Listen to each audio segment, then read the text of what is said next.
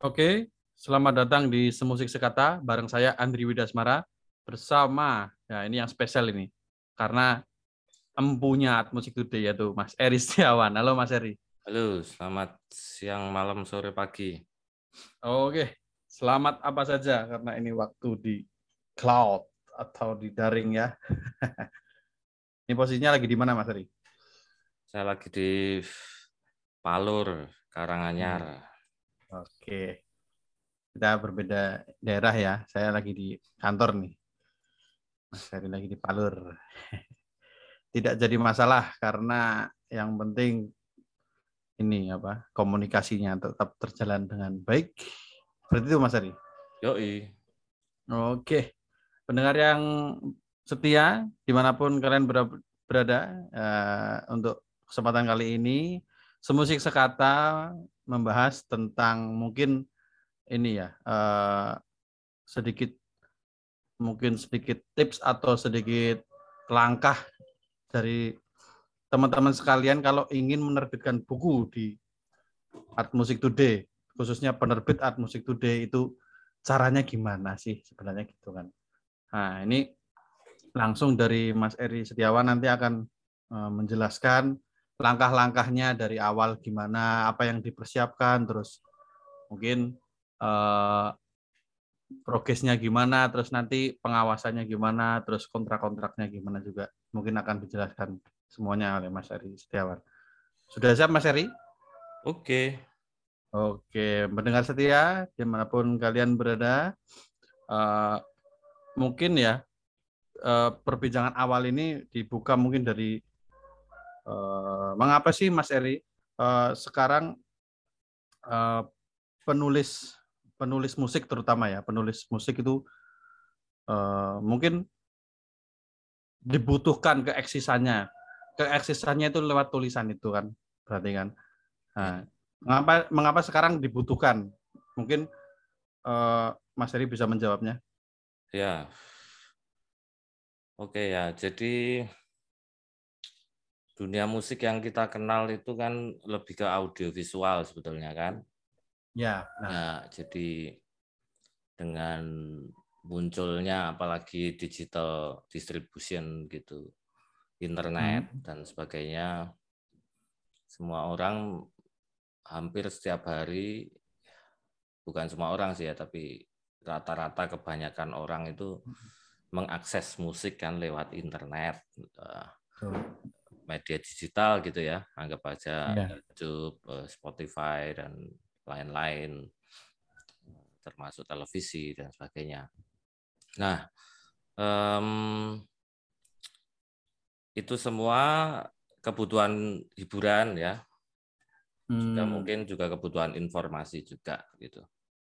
Kita hmm. mendengarkan musik, menonton konser. konser ya melalui YouTube dan sebagainya itu ya ada kebutuhan hiburannya ada kebutuhan informasi yang pengen kita dapatkan di situ itu hmm. nah yang menarik perjalanan kebudayaan musik itu eh, kalau kita lihat dari masa ke masa ya dari tempo dulu sampai sekarang kan sebetulnya literasi itu juga menjadi bagian gitu. Hmm. Artinya apa? Eh, eh, kebutuhan orang untuk tidak hanya menonton atau mendengarkan, tapi juga membaca. Hmm. Nah, baik itu dulu belum heboh internet ya orang membaca koran gitu kan. Iya benar. Belum heboh eh, media sosial orang membaca majalah, kemudian segala bentuk cetak-cetak fisik yang yang beredar pada waktu itu gitu. Nah, sampai hari ini pun kalau kita mau shortcut gitu, kalau mau meringkas gitu, ya masih ada orang yang membutuhkan untuk mendapatkan informasi dengan cara melalui membaca ya, melalui mm. literasi hmm. itu, baik hmm. secara digital maupun eh, secara fisik. Ya seperti kebutuhan orang menonton menonton film orang lebih orang ada banyak yang suka menonton film ada juga yang banyak yang suka membaca novel gitu misalnya nah, ya. ya kan Nah, di musik pun sama gitu. Jadi secara singkat pasar dari atau konsumen eh, readers gitu ya, pembaca-pembaca buku atau literasi hmm. musik itu masih ada gitu. Nah, berangkat dari situ sebenarnya kan kayak penerbit Armis itu itu merespon merespon kebutuhan itu ya, gitu ya. Hmm. Ya, ya. Nah, tapi juga kita harus tahu bahwa eh, mengapa sampai muncul literasi atau catatan-catatan atau buku-buku dan sebagainya itu kan karena atas dorongan bukan atas dorongan karena adanya pertama yang menulis kedua yang hmm? membaca hmm. gitu ya simbolnya oh, kan gitu ada hmm. yang nulis ada yang membaca gitu biosisnya seperti itu ya uh, sebetulnya dalam dua posisi dasar ini harus seimbang dulu gitu ada yang nulis, ada yang membaca gitu. Nah, kebanyakan pembaca nggak ada yang nulis ya, jomplak. Ya, uh, ini yang kita harus kita dorong terus menerus itu kan mewujudkan keseimbangan itu. Hmm. Nah, tapi pada faktanya memang belum sesuai harapan ya. Artinya ya. eh, sebetulnya penulis itu ya masih bisa dikatakan minim, ya kan? Hmm. Pembacanya itu juga minim gitu. Oh iya. Mm. Realitanya seperti itu ya Mas. Sebenarnya sih sudah seimbang dalam arti seimbang yang masih minim. Minimnya.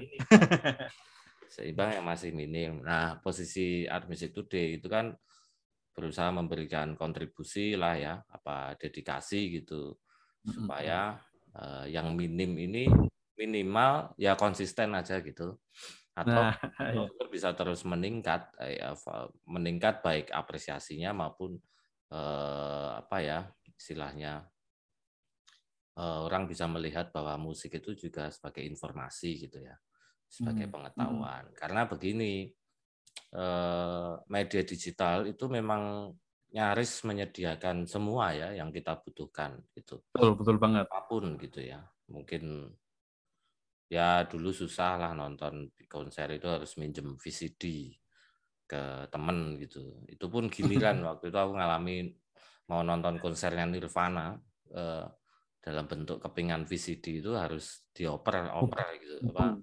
Oh, aku minjem ke kamu dulu seminggu habis itu giliran kamu lagi, giliran yang lain, habis itu dioper lagi gitu. Sampai VCD-nya rusak sampai nggak bisa kebaca gitu. Dan waktu itu cari cari juga masih susah kan. Ngopi juga belum ada uh, rental atau jasa yang hmm. melayani ngopi CD gitu. Hmm. Nah, di media digital itu meskipun menyediakan yang kita butuhkan, hmm. Tapi ada hal-hal yang sebetulnya tidak terwakili oleh YouTube atau oleh media digital itu. Hmm. Contohnya seperti apa itu Mas? Ya, contohnya adalah informasi-informasi yang lebih detail yang ingin kita dapatkan. Hmm, ya, ya. Jadi kalau kita membaca buku itu kan lebih detail ya dan uh, lebih detail dalam pengertian misalnya contoh sederhana kita pengen mempelajari notasi musik dan mencoret-coret gitu. Oh iya benar benar. benar. Ya kan uh, di YouTube ada tutorial misalnya menulis komposisi atau membuat aransemen gitu. Tapi kita kan harus mencoba langsung ya. Hmm, hmm. hmm. Dalam pengertian Eh, informasi berupa teks itu sometimes kadang-kadang ya menyediakan informasi yang lebih detail yang tidak kita tidak bisa kita dapatkan di media digital karena kita terbatas layar, terbatas jarak, benar, benar. bisa bersama. Otomatis pengalaman empirikalnya dapat ya mas kalau ah, pengalaman selain pengalaman empirikal itu betul gitu. Hmm. Sehingga sebetulnya meskipun zaman sudah begitu maju, makanya literasi fisik itu ya masih dibutuhkan, perpustakaan itu masih ada gitu ya. Hmm.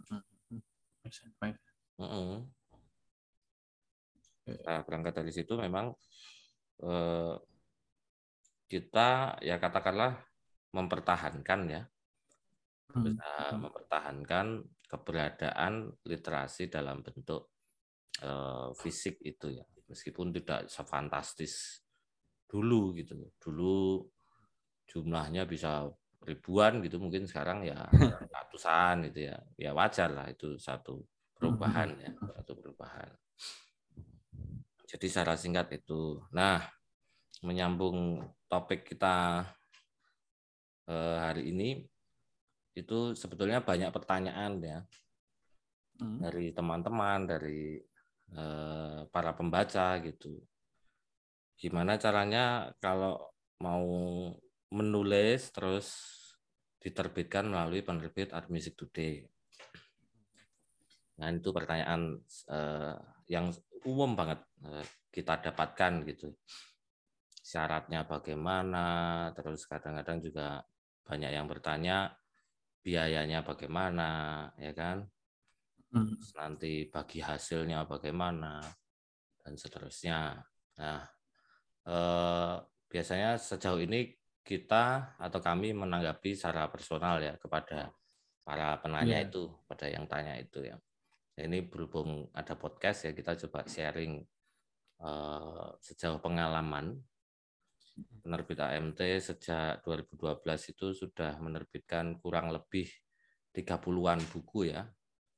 30-an yeah. Iya. judul buku uh, yang kita rilis maupun Eh, kita rilis terus bekerja sama dengan penerbit atau instansi yang lain oh, gitu.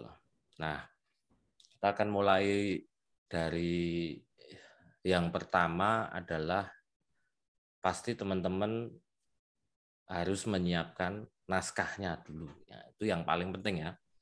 Ya. Naskah, naskah. Buono kan gitu. naskah. Naskah itu sebenarnya uh, secara uh, bahasa ininya apa mas? Ya apa ya? Ya draft bukunya, naskah. Draftnya ya, berarti ya.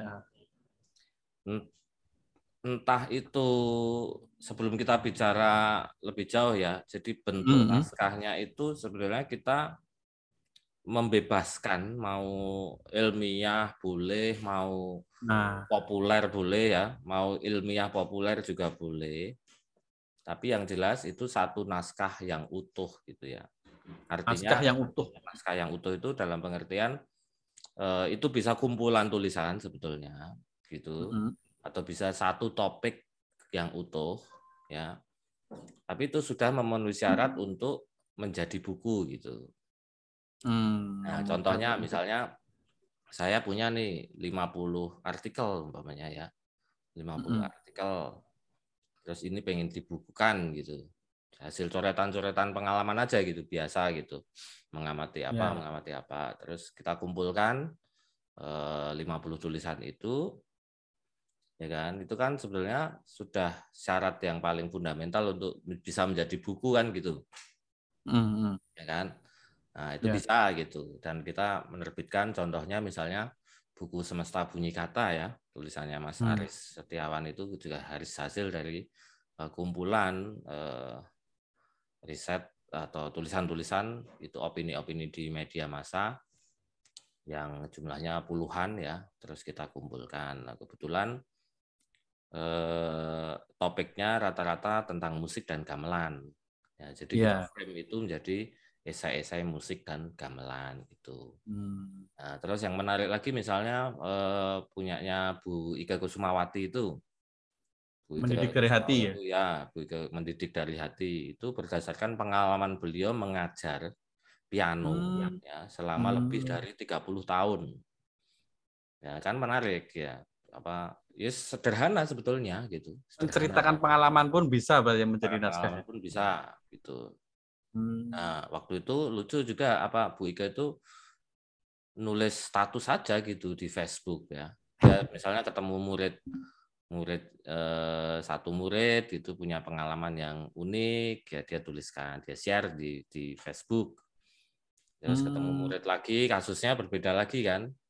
Pengalamannya hmm. berbeda lagi misalnya menanggapi eh, menghadapi murid yang mungkin rewelan, mungkin dia ogah-ogahan tapi sebenarnya punya bakat gitu hmm. satu cerita ya apa gitu terus itu kebetulan Bu Ike itu ya telaten ya apa konsisten gitu mengumpulkan catatan-catatan itu sehingga menjadi banyak itu gitu Hmm, ya, ya, ya. Cerita mulai dari awal mengajar sampai sampai ya tahun-tahun buku itu diterbitkan itu masih ada pengalaman-pengalaman yang terkini gitu ya tahun 2018 hmm. atau 17 waktu itu. Nah, itu jadi lumayan tebel bukunya 200 halaman lebih gitu. Ya, hanya berisi pengalaman seperti itu.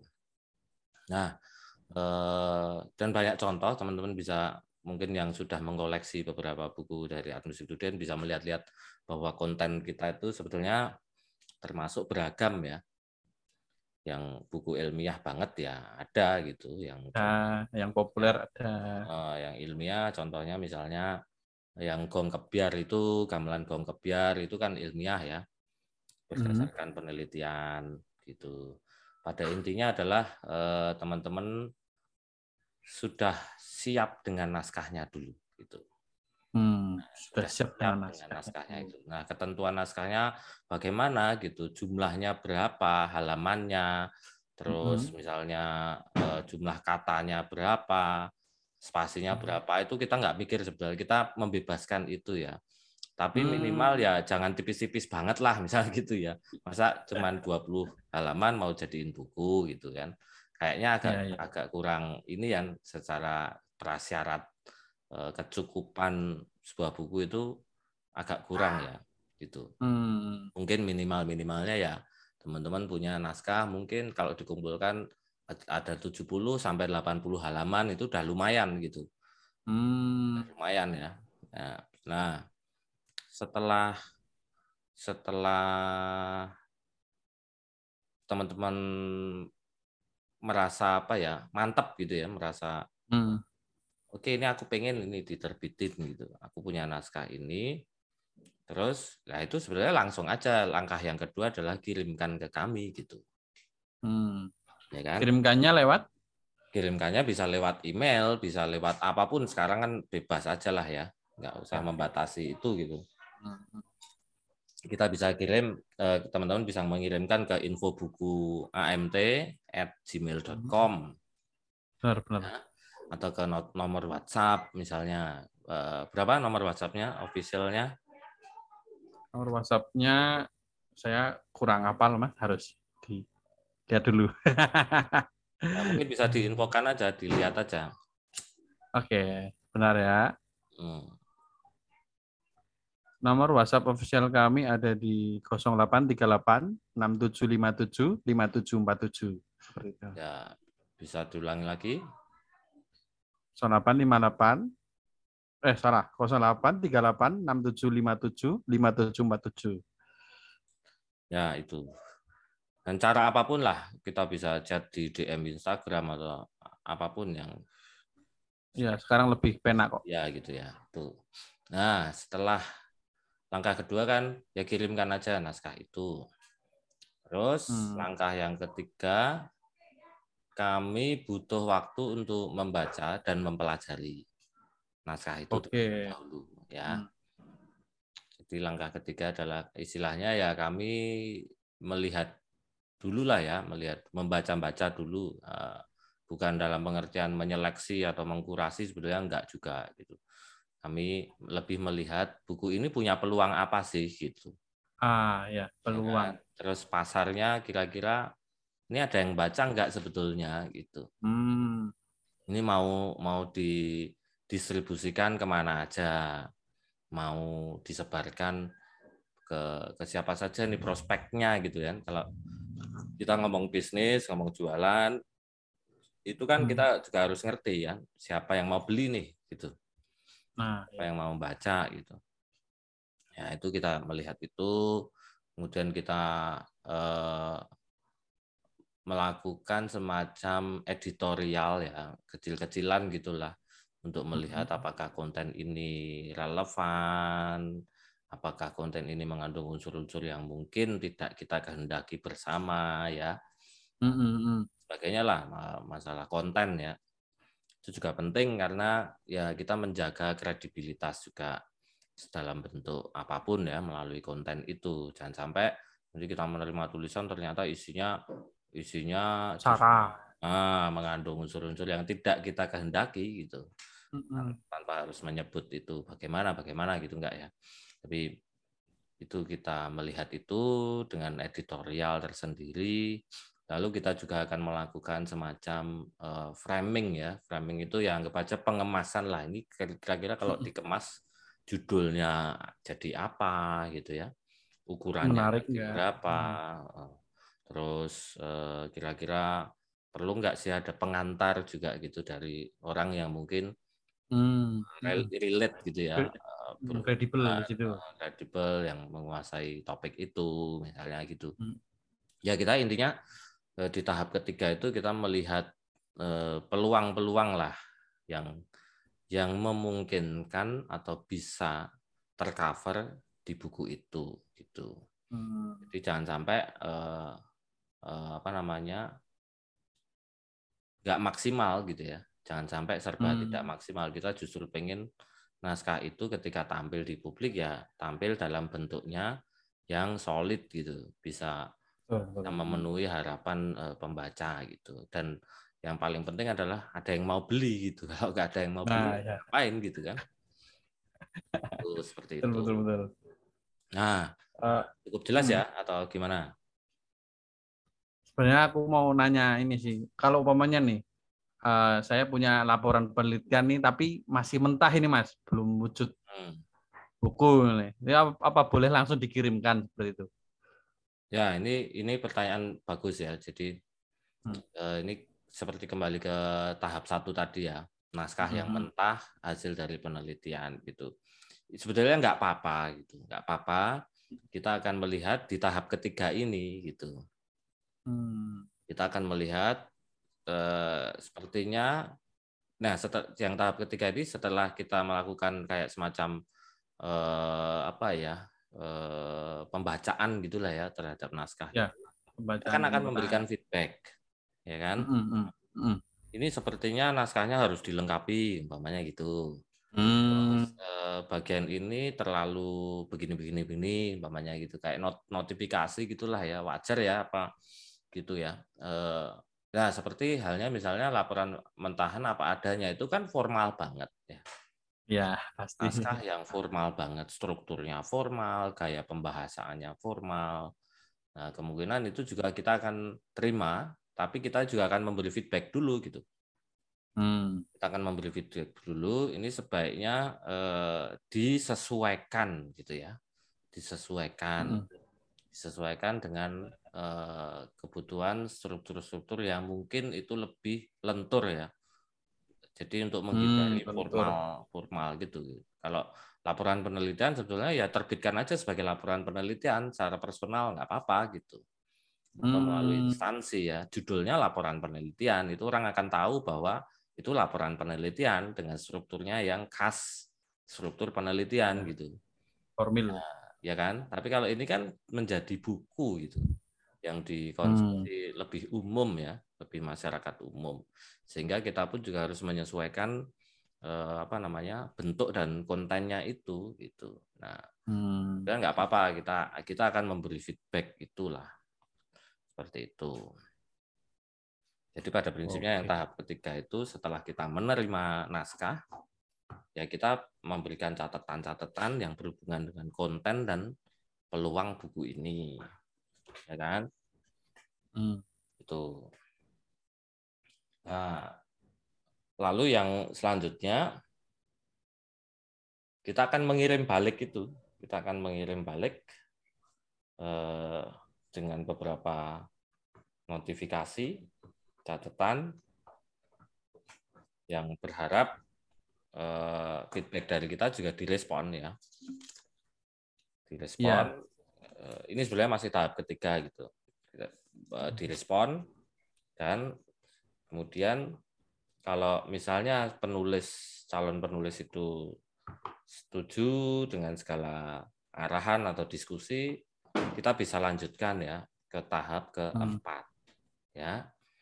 Nah tahap keempat ini apa? Tahap keempat adalah kita akan merencanakan produksinya itu hmm, perencanaan produksi merencanakan produksi perencanaan produksi istilahnya ya perencanaan produksi itu isinya apa nah ini sudah mulai hitung hitungan gitu Hmm. Di dalam proses produksi buku itu sebenarnya ada tiga tahap ya. Ada praproduksi, ada produksi, dan ada distribusi atau post produksi. Hmm.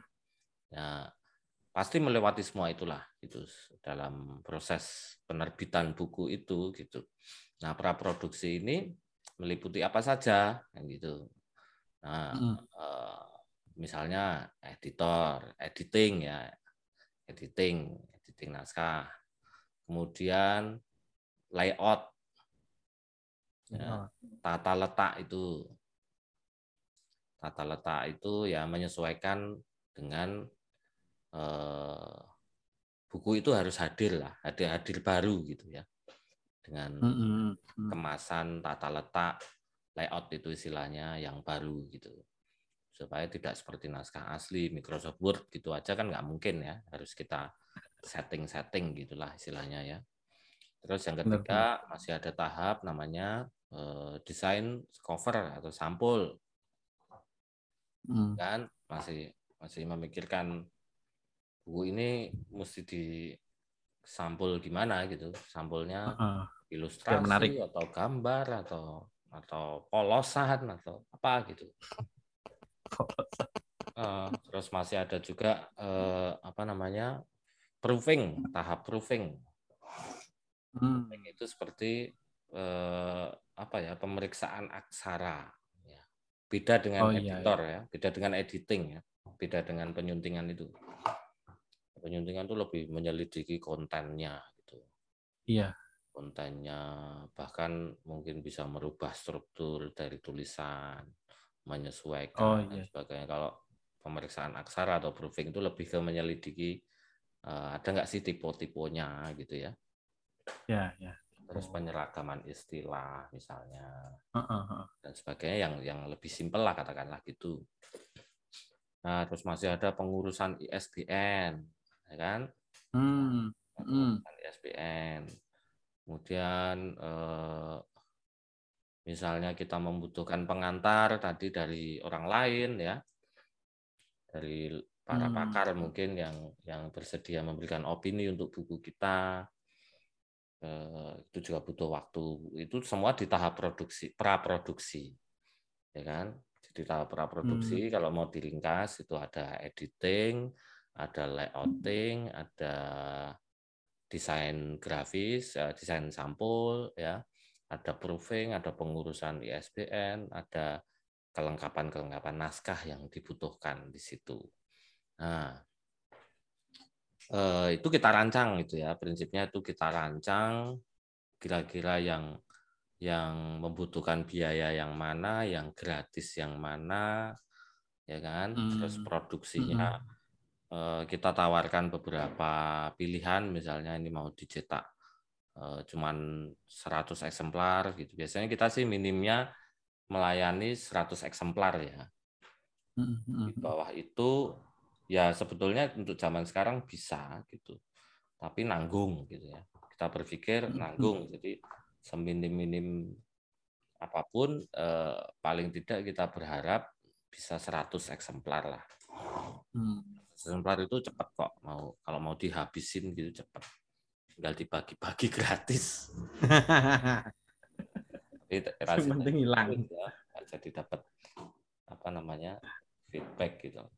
Nah terus eh, tahap produksi eh, kita hitung-hitung di situ totalnya berapa dan sebagainya ya kan terus habis itu kita akan memberikan semacam penawaran itu ya kepada eh, calon penulis Mm-hmm. Nah, ini setelah kita menimbang buku ini, bla bla bla, terus kita menentukan atau kita merancang eh, produksi kira-kira seperti ini gitu.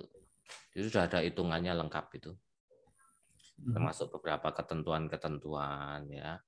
Konsinyasi istilahnya ya gitu. Ya, Berapa yang dibebankan kepada penulis, terus berapa yang kita harus support gitu kita sebenarnya secara ikhlas secara sungguh-sungguh gitu memberikan dukungan gitu hmm. jadi kita nggak berpikir materialistik sebetulnya gitu karena memang ya ini masih tahap orang masih kita masih sama-sama berusaha kan gitu. Iya. Belum bisa komersial banget, belum bisa profit banget gitu. Yang jelas eh, misalnya nih anggap aja simpelnya kita kita kirim penawaran sejumlah sekian gitu. Nah sekian penulis kemudian merasa keberatan umpamanya ya. Mm-hmm. Mas ini saya hanya punya uang segini umpamanya. Aku nggak bisa menyebutkan nominalnya ya. Eh, tapi mm-hmm. perkiraan aja anggap aja ini budgetnya 100 juta umpamanya. Terus mm. calon penulis hanya punya 50 juta separuhnya gitu. Walaupun nggak ah, ya. segede itu, kayak ini ilustrasi aja. Mm ya kita pikirkan lagi, kita kita rundingkan lagi kemungkinan kemungkinannya. Kita hanya berpikir mewujudkan agar buku itu tetap jadi gitu. Kita berpikir agar berusaha agar buku itu tetap terwujud gitu. Hmm. Saya enak bakul Pak Pau. Jadi sebenarnya ini ya Mas, eh, bisa dirundingkan ya untuk bisa soal seperti budget atau mungkin konsinyasi juga mungkin bisa ditundingkan oh, juga ya. dalam era hmm. ini saat ini dalam era serba terbuka dan santai saat ini sangat memungkinkan tapi prinsipnya ya. begini hmm. kadang kan gini orangnya kan langsung nanya loh mas kalau hmm. nerbitin di AMT itu budgetnya berapa kan kadang hmm. saya juga menjawabnya juga. Ikut bingung waduh budget berapa mengenai budget tentu saja sangat tentatif sangat tentatif. Iya, benar. Sangat tentatif. Ya. Tidak seperti harga Indomie goreng. Nah, benar. Yang bisa dikalkulasi satu Indomie tiga ribu rupiah umpamanya rata-rata segitu. Nah, tapi jangan khawatir gitu ya. Jadi gini, prinsipnya kita tidak bisa mendukung 100%, tidak bisa. Intinya itu, hmm. itu harus ditegaskan. Artinya saya nggak punya uang mas sama sekali ya nggak bisa kita nanti kita operasional kita butuhkan gitu. nah kita tombol untuk praproduksi itu membutuhkan biaya hmm. gitu itu hmm. membutuhkan biaya ya kalau bukumu laku keras kamu bisa jamin nggak bukumu laku keras itu kan nggak nah. bisa calon penulis kalau pola yang lama-lama eh, gitu bisa gitu karena mereka yang pengen penerbit itu yang pengen gitu hmm. maksudnya ya jadi Penerbit ya, ya. itu yang menginginkan agar penulis itu nulis karena dia percaya tulisannya laku gitu. Hmm. Punya laku gitu. Gitu. Nah, eh, kita kembali lagi ke biaya produksi tadi ya. Misal ketemu angka gini deh 10 juta umpamanya lah. 10 juta ini sudah termasuk nyetak 10, 100 eksemplar ya. Mm -hmm. 10 juta terus eh, penerbit kasih support sekian persen, sisanya adalah didukung uh, oleh penulisnya gitu. Hmm. Ya kan kita kita istilahnya kayak join modal lah ya, join modal untuk produksi gitu. Ya. Join modal. Oke, kalau misalnya itu disepakati ya kan kita bisa jalan ke tahap berikutnya. Nah, misalnya itu masih perlu didiskusikan ya kita diskusikan gitu ini hmm. maksimal aku punya dana umpamanya 5 juta gitu penulisnya. Ya udah oke okay, kita kita rundingkan aja 5 juta. Ya, dalam tanda kutip itu bisa dapat apa gitu kan. Nah iya. konkretnya kan gitu aja gitu. Kita hmm. kita kita rundingkan bla bla bla bla bla bla. Oke akan ketemu hasil diskusi itu ya dengan dengan segala limit-limit yang kita potong-potong gitulah istilahnya ya. Oke yang penting itu terbit gitu. Itu terbit Eh, terus kita sama-sama hitung-hitung juga konsinyasi ya konsinyasi biasanya kalau jumlah-jumlah sedikit itu bukan dalam royalti apa enggak ya tapi mungkin kita punya sistem yang sangat fleksibel dan setiap penulis bisa berbeda. Hmm, setiap penulis jelas ininya berbeda ya. Uh, berbeda. Akadnya ya, kalau aku ngarani akadnya.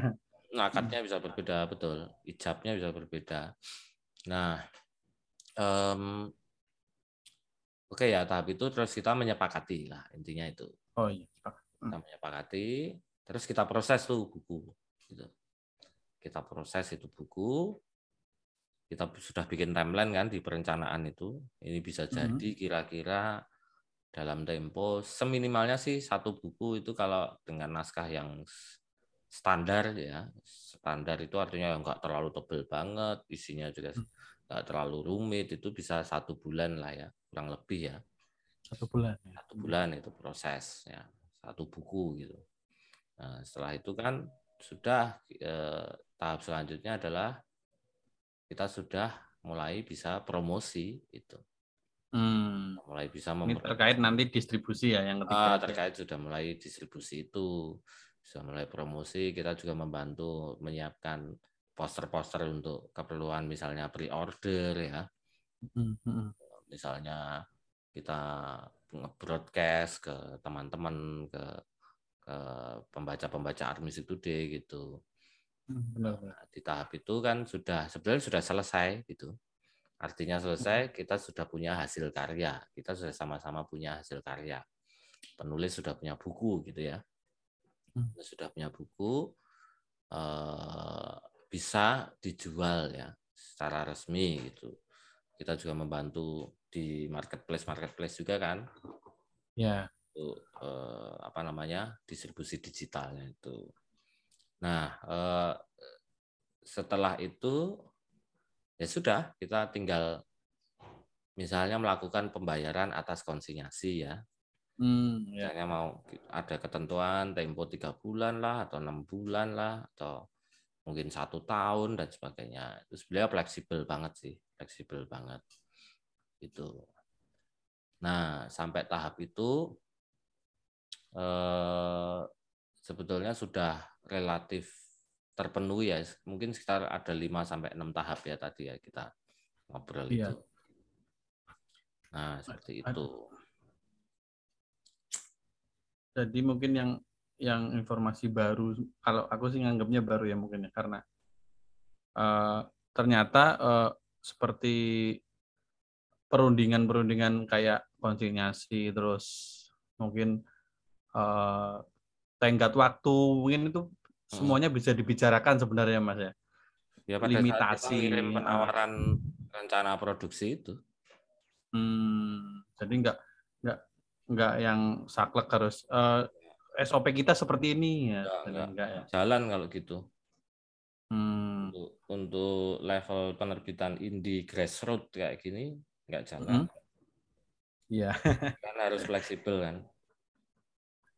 Anggap aja, yang penting mas ini ada duit cuma 2 juta, wis lah aku manut gitu ya, kita garap, nggak apa-apa gitu. Kan Tapi enak banget. Ya ini ya apa? Jadi ada limitasi-limitasi ya, di konsekuensi, ya. konsekuensinya ya. pasti. gitu. Kan itu terjadi Jadi, gitu, bisa. Sebenarnya bisa dibilang gini nggak sih Mas? Yang penting orientasinya tuh uh, tetap literasi musik tetap tetap ada tetap ada terbitnya ya, gitu. Ya kita mensup kita baru. berusaha menjaga irama itu kan. Hmm. Menjaga konsistensi itu gitu. Yang susah itu. hmm. Nah, keuntungannya kalau kalau diterbitkan di administrasi itu kan banyak gitu ya. Pasarnya sudah terbentuk ya, legitimasi legitimasi pembaca audiensnya juga sudah relatif eh, apa terbentuk juga gitu. Jadi hmm. kredibilitasnya juga sudah sudah katakanlah kita berani bilang bahwa ya sudah terjamin gitu ya. Ya, ya. Gitu. Meskipun kuantitasnya juga nggak banyak kan buku-buku kita, tapi kita kan dilihat secara konsisten juga oleh oleh masyarakat, oleh pembaca, oleh komunitas gitu. Sehingga ada satu nilai lebih lah ya gitu. Eh, hmm. dan lebih fleksibel juga keuntungannya kita bisa berunding secara secara kekeluargaan. Kekeluargaan ya Karena ini di sini saya melihatnya kekeluargaan. Hmm, pada prinsipnya kan dasarnya adalah kita mendukung gitu hmm, kita ya. itu mendukung bukan kita mencari untung tidak kita mendukung Benar kita mendukung. Ada orang mau nulis saja udah bagus ya. Ada orang mau nulis saja gitu udah bagus itu ya. Betul. Nah, tapi juga jangan sampai misalnya kita menawarkan terus dianggap itu bisnis apa apa ya apa ah, itu nah ada itu biasanya gitu konsepnya gitu kan nah gimana kita bisa membiayai karyawan-karyawan ya bisa membiayai outsourcing outsourcing untuk layout hmm. untuk desain untuk proofing ya segala macam itu rasional lah ya minimal ya ya pastilah ya di mana pun aja itu kan kebutuhan operasional tuh mesti tercukupi gitu. Betul betul betul. Uh, mungkin saya mau nanya ini Mas. Ini kan kita dari tadi uh, ngomongin tentang naskah yang diterima ya. Oh. Untuk naskah ya yang ternyata untuk dalam uh, proses perundingannya itu tidak diterima Mas. Nah ini untuk keamanannya seperti apa Mas? Kalau dari pengalaman-pengalaman Mas Heri? Sebetulnya dalam arti bukan tidak diterima sih, tapi kita memberikan evaluasi. Oke oke. Jadi kalau kalau calon penulis masih mau melanjutkan dengan mengikuti evaluasi atau mengikuti notifikasi yang kita berikan, ya itu oke, okay, nggak masalah. Oh iya. Gitu. Kalau tidak? Kalau tidak ya sudah berarti kan tidak ada kerjasama, tidak jadi kerjasama kita gitu. Iya iya iya. Tapi kita hmm. tidak menolak gitu enggak, tidak pernah. Uh, ini pertanyaanku, uh, naskahnya kan udah terlanjur dikirim ke email nih mas. Nah gitu loh mas. Hmm. Nah itu untuk keamanannya yang pengalamannya Mas Heri gimana? Apakah Mas Heri tetap menjaga naskah itu atau langsung dihapus dari komputer dan oh, sebagainya? Oh, keamanan itu ya, keamanan itu ya dihapus nah. aja, nggak masalah. Dan kita nah, juga kan nggak kan, ngapa-ngapain naskah itu. Ya benar kan. Takutnya kalau ada penulis yang mungkin uh, berprasangka kalau wah naskahku kok diapakin kok kan aku ras itu. Hmm, enggak, enggak. Ngapain kita iseng-iseng yang gitu kan. Ya, berarti untuk untuk keamanannya seperti itu kan langsung otomatis dihapus dari komputer kalau kalau progresnya ini tidak dilanjutkan seperti itu ya. Ya, ya. tapi yang jelas kita tidak melalui tahap hidden hidden gitu ya. Artinya kita akan memberikan keterangan gitulah. Akan memberikan hmm, hmm. keterangan kepada setelah terima naskah ya kita melihat, kita mengevaluasi, kita hmm. mengirimkan kembali, kemudian kalau oke okay, ya kita kasih penawaran lalu kita benar, benar. kita jalankan ini proyek ini gitu benar benar benar jadi eh, jangan khawatir lah masih untuk itu ya pak hmm, ya, apain ya. apa kita nggak pernah lah melakukan hal-hal yang di luar apa ya kayak gitu ya, kriminal itu mas masuk plagias plagiaris plagiat hmm, plagiarisme uh -uh. Oh, juga ini Mas ada mungkin pertanyaannya. Biasanya gini kalau penulis itu belum ngirim tapi dia udah kayak udah kayak overthinking dulu kayak takut terus nggak pede terus oh iya iya iya itu ya, itu itu. Cara ngatasinya gimana mas? Kita kan udah sebenarnya udah terbuka banget ya bahwa apa pun naskahnya kita baca dulu lah kayak hmm. kan gitu sebenarnya. Hmm. itu cara ngatasinya gimana itu mas? Itu juga banyak pertanyaan bukan pertanyaan sih banyak curhat ya. Banyak curhat yang mengatakan Mas aku sebetulnya punya naskah gitu, tapi nggak pede gitu, tapi nah, iya. masih banyak kekurangan dan sebagainya gitu kan. Ya terus ya mau sampai kapan ditunda gitu. Simpelnya gitu aja sebenarnya. Kalau hmm. mau ditunda terus ya nggak apa-apa, nggak akan terbit kan gitu. Simpelnya gitu. Jadi Kamu memang nggak akan lakukan sesuatu. Lakukan, uh, jadi kalau bicara kesempurnaan dan ketidaksempurnaan ya banyak oh, banyak buku banyak apa ya banyak aspek. aspek lah banyak kisah dan, dan semua orang punya gitu kan. Semua manusia itu punya gitu masalah itu ya. Jadi tapi ini juga menarik bahwa edukasi mentalitas itu juga penting ya di dalam karir sebagai penulis itu anggap aja uh, memang ya kadang-kadang orang berpikir kalau membaca buku itu hubungannya kan benar dan salah ya. Ya, ya, itu itu. Salah itu memang normatif lah istilahnya gitu. Sisi hmm. normatif hmm. yang akhirnya menjadi beban itu bagi bagi para calon penulis itu. Nah, hmm. itu itu biasanya eh, karena mungkin mereka calon penulis itu memang sebelumnya belum punya pengalaman gitu untuk hmm. menulis ke publik, menghadapi feedback, menghadapi opini dan sebagainya ya. Terus uh, sehingga membuat ya dia sebenarnya masih dengan dunianya sendiri gitu ya. Belum, nah, oh, belum iya. berinteraksi gitu. Makanya ada ketakutan itu, ada kekhawatiran itu gitu. Tapi langkah yang paling terbaik adalah ya just do it sebenarnya ya, lakukan aja. Baru kamu tahu gitu di mana kekuranganmu nah. kan.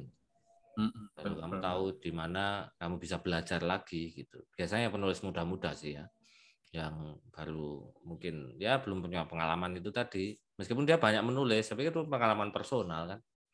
Ya benar. Belum belum berinteraksi itu dengan dunia luas gitu. Itu jadi eh, jangan khawatir lah pesan moralnya itu, jangan khawatir eh, dicoba saja gitu kalau memang masih belum percaya diri, ya ini tips lagi. Kalau belum percaya diri, ya cetak terbatas saja, bagikan ke teman-teman aja, jangan dijual. Oh iya, bisa ya gitu ya. Bagian ke teman-teman aja, kita bisa bantu untuk ya kita merilis resmi, hmm. tapi buku itu kemungkinan dijual sangat terbatas, sangat sangat. Nah bisa ya, eksklusif terbatas malah ya. terbatas mungkin bahkan kalau pengen belum dikonsumsi publik ya nggak apa-apa ya bikin hmm. misalnya 100 eksemplar itu bagikan aja gratis. Yang penting kamu kan punya buku dulu, punya nah. punya memoir, hmm. punya dokumentasi yang sangat berharga ini perjalananmu gitu. Hmm. Ya kan? Benar, Bagikan aja ke orang-orang yang kamu anggap eh, apa ya cocok untuk kamu bagikan, entah temanmu, dosenmu, keluargamu dan sebagainya. Enggak masalah gitu ya. Kalau belum berani ya, belum berani dibaca banyak orang gitu. Tidak masalah itu. Nah, seperti itu. Jadi ya tetap intinya just do it aja dan ya kalau kita tunda-tunda ya ya nggak bakal jadi kan. Oke. Untuk ini Mas, uh, pertanyaan selanjutnya mungkin dari saya sendiri ya sebenarnya. Uh, gini Mas, kalau Mas Heri melihatnya itu uh, kan gini, penulis di Indonesia kan rata-rata uh, juga penulis bukan bukan dijadikannya sebagai profesi utama gitu loh mas. Hmm. Umpamanya uh, seperti cah band nih, musisi band atau kompo, komponis nih apa-apa gitu. Itu sebenarnya potensial nggak sih untuk untuk menuliskan musiknya sendiri?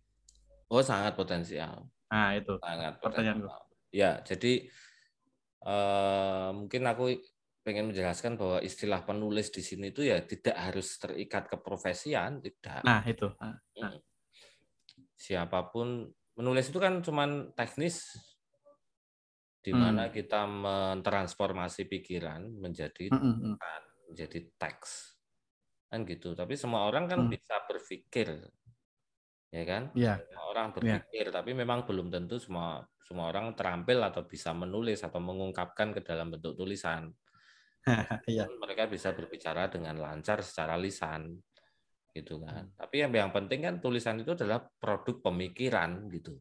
Hmm. Kan bukan produk tulisan, gitu, tapi produk pemikiran. Kan semua orang berpikir. Gitu. Simpelnya kan gitu, semua orang berpikir. Artinya di dalam skena musik ada komposer, ada arranger, ada pencipta lagu, ada hmm. sound engineer, ada segala macam lah. Penjual ya. instrumen itu kan yang semua berpikir gitu. Dan hmm. itu bisa menjadi bisa diekspresikan juga ke dalam bentuk literasi gitu. Hmm. Jadi terminologi penulis itu sebenarnya bukan ter, tidak terikat dengan keprofesian, tapi lebih kepada uh, teknis ya. Produk, ya teknis. Hal teknis. Uh.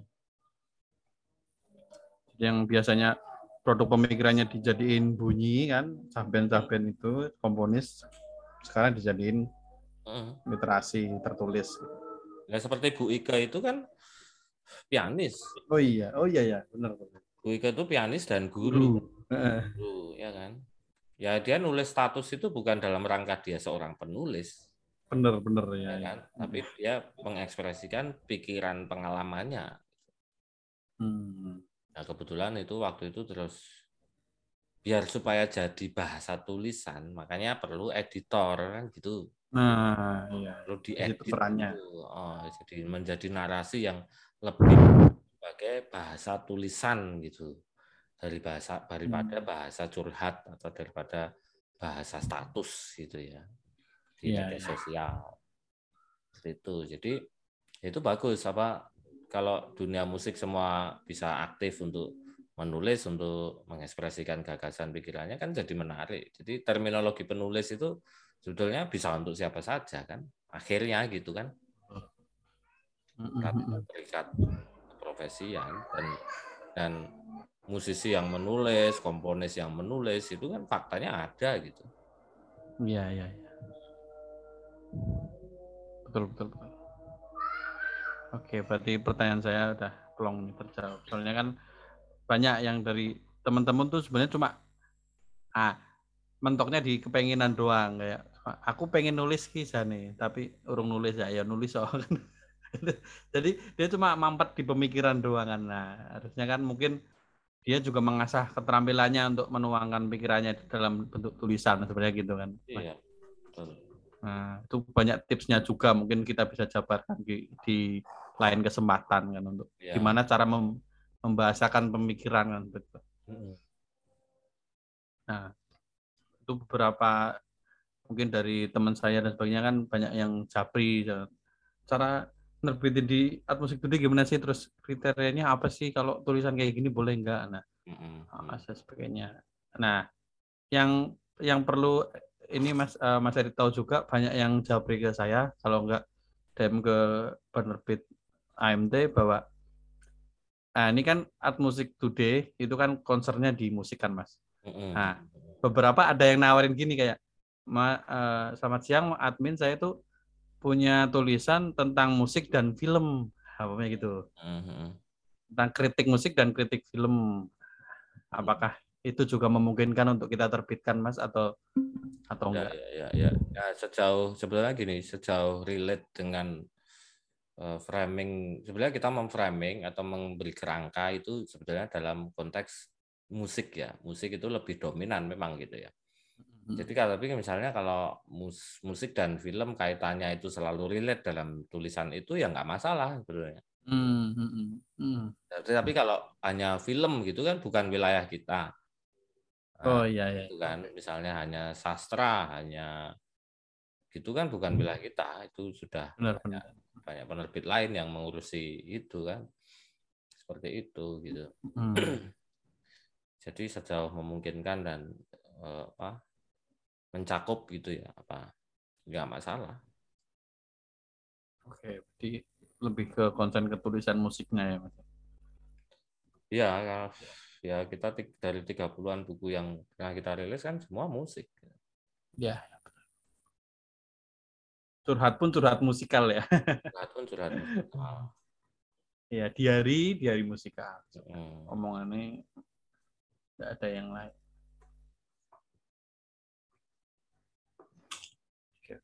Ya banyak contoh lah ya.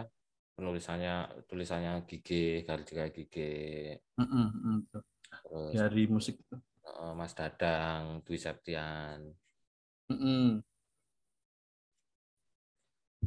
lalu tulisanku yang mendengarkan gitar menikmati Hong Kong itu diary sebetulnya Iya, jadi kayak uh, personal tapi ini ya lebih ke apa ya namanya bisa dibaca umum gitu ya. tapi sebenarnya itu pengalaman personal banget tapi unik. Ya pengalaman personal dan eh, kalau kita baca lagi lima tahun kemudian itu itu kan jadi menarik. Menyegarkan ya. Menyegarkan. Pernah punya pengalaman ini, pengalaman itu dan itu tercatat dengan baik dan detail. Itu kan yang mahal harganya di situ. Oh iya, iya. Value, valuasi nilai dari pengalaman yang terdokumentasikan dengan detail itu nggak bisa diganti rupiah itu. Hmm. Benar, benar, ya, bayangkan prasasti tidak ada. Ya, kita kalau mau melihat sejarah ya, gitu ya. Dari prasasti kan. Oh, daun lontar, daun lontar tidak ada. Maksudnya daun lontarnya ada tapi tidak ada yang menulis di daun lontar nah ada yang menulis prasasti manuskrip manuskrip kuno kan gitu. Apakah kita bisa mengganti sejarah itu dengan nilai ekonomi? Kan nggak bisa semahal apa pun. Iya benar. Itu valuasi yang paling berharga menurut saya gitu. Kita menulis itu pertama-tama berpikir itu dokumentasi penting lah gitu untuk diri kita sendiri gitu. Minimal iya, ya. pokoknya hmm. Sebelum tidak selalu lain. bermuaranya ke orientasi oh, dampak ekonomi enggak, enggak. Hmm.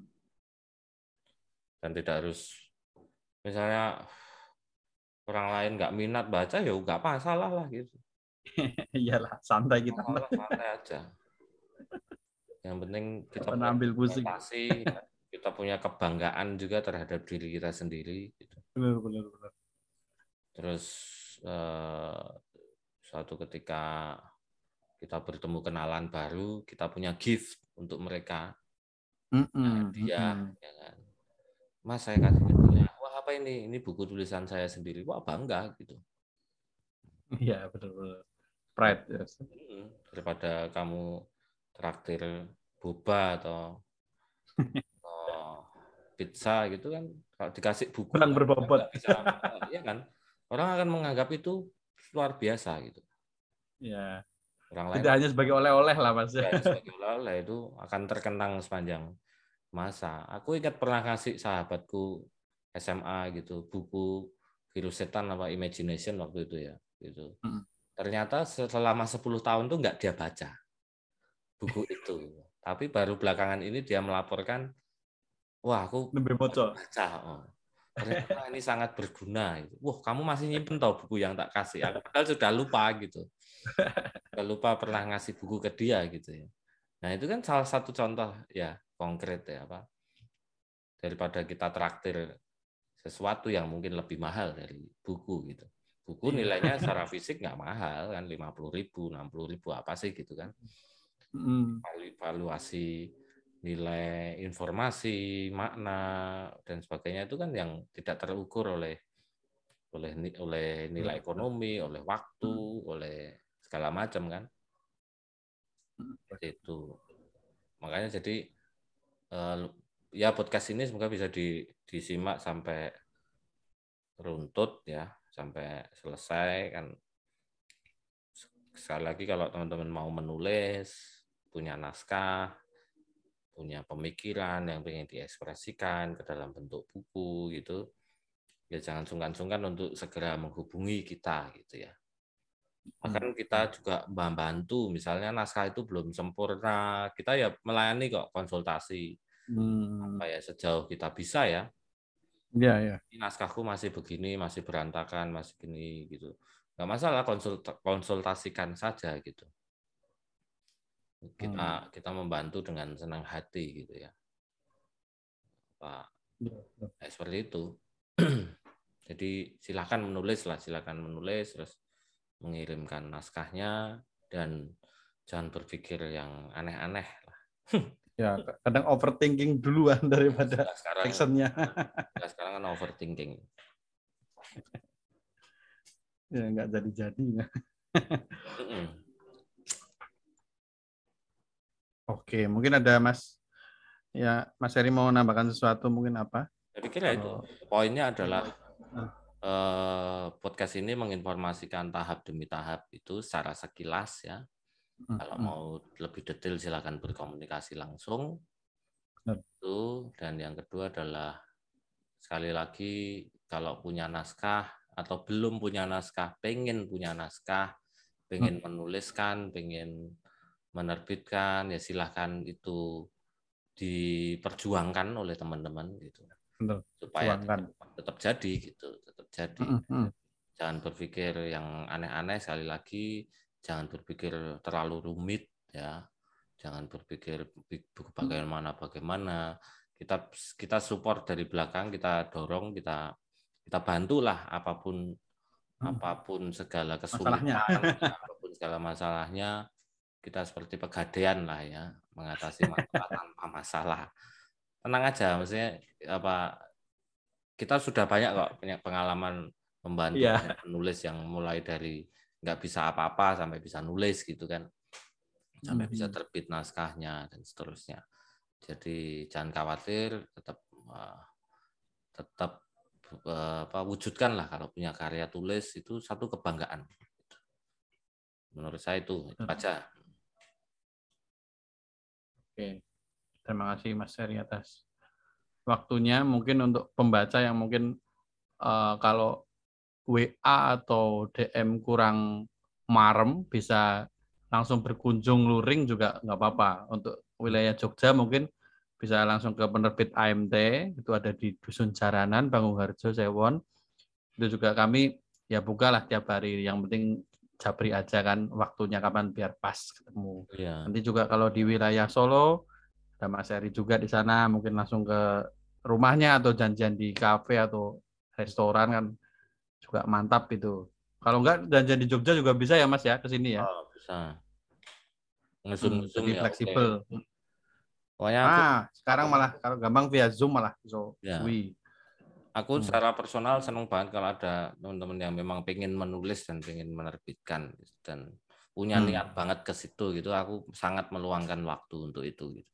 Nah, itu tuh langsung dari Mas Heri uh, mengumumkan seperti itu. Semoga menjadi semangat untuk teman-teman uh, ini ya uh, memperjuangkan tulisannya itu tadi ya. Semoga yang yang belum bisa nulis ya ya minimal uh, pemikiran-pemikirannya tuh di direkam dulu terus nanti ditulis dikit-dikit Ya. biar nggak lupa kan direkam dulu terus mungkin uh, sithik-sithik nggak tulisan sing simpel-simpel sih nggak sesuai digabung digabungkan Iya. tadi ini lebih kompleks lebih Mm-mm. seperti buku seperti Iya. mungkin kalau pernah nulis-nulis di media massa juga di oh aku tahu nulis neng gini neng gini neng gini wah nanti di dibuka kembali mungkin filenya kalau masih relevan kan wah Hmm. menarik kan banyak eh, eh, mungkin eh, dia penulis dari tahun du- eh, 2005 mungkin sampai 2010 tapi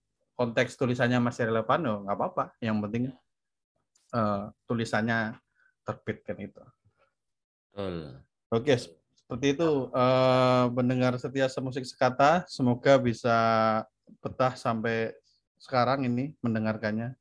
Mungkin kita ini ya lebih dari sejam tapi yang penting eh, isinya percakapan semoga bermanfaat ya untuk pembaca yang ingin menerbitkan buku atau ingin mengenal Art Music Today atau penerbit Art Music Today atau mungkin personal mengenal Mas Ari atau saya sendiri Andri. Semoga kita bisa berjumpa di podcast podcast selanjutnya. Terima kasih Mas Ari atas waktunya. Sama-sama. Terima kasih semua yang sudah mendengarkan. Oke, semoga sehat selalu Mas Ari di sana dan Ya. juga mendengar semuanya semoga sehat semua. Saya Andri dan Oke, saya rekan saya. Eri Setiawan. Mhm. Ya, kami pamit. Assalamualaikum warahmatullahi wabarakatuh. Waalaikumsalam warahmatullahi Oke, tak stop sih. Mhm.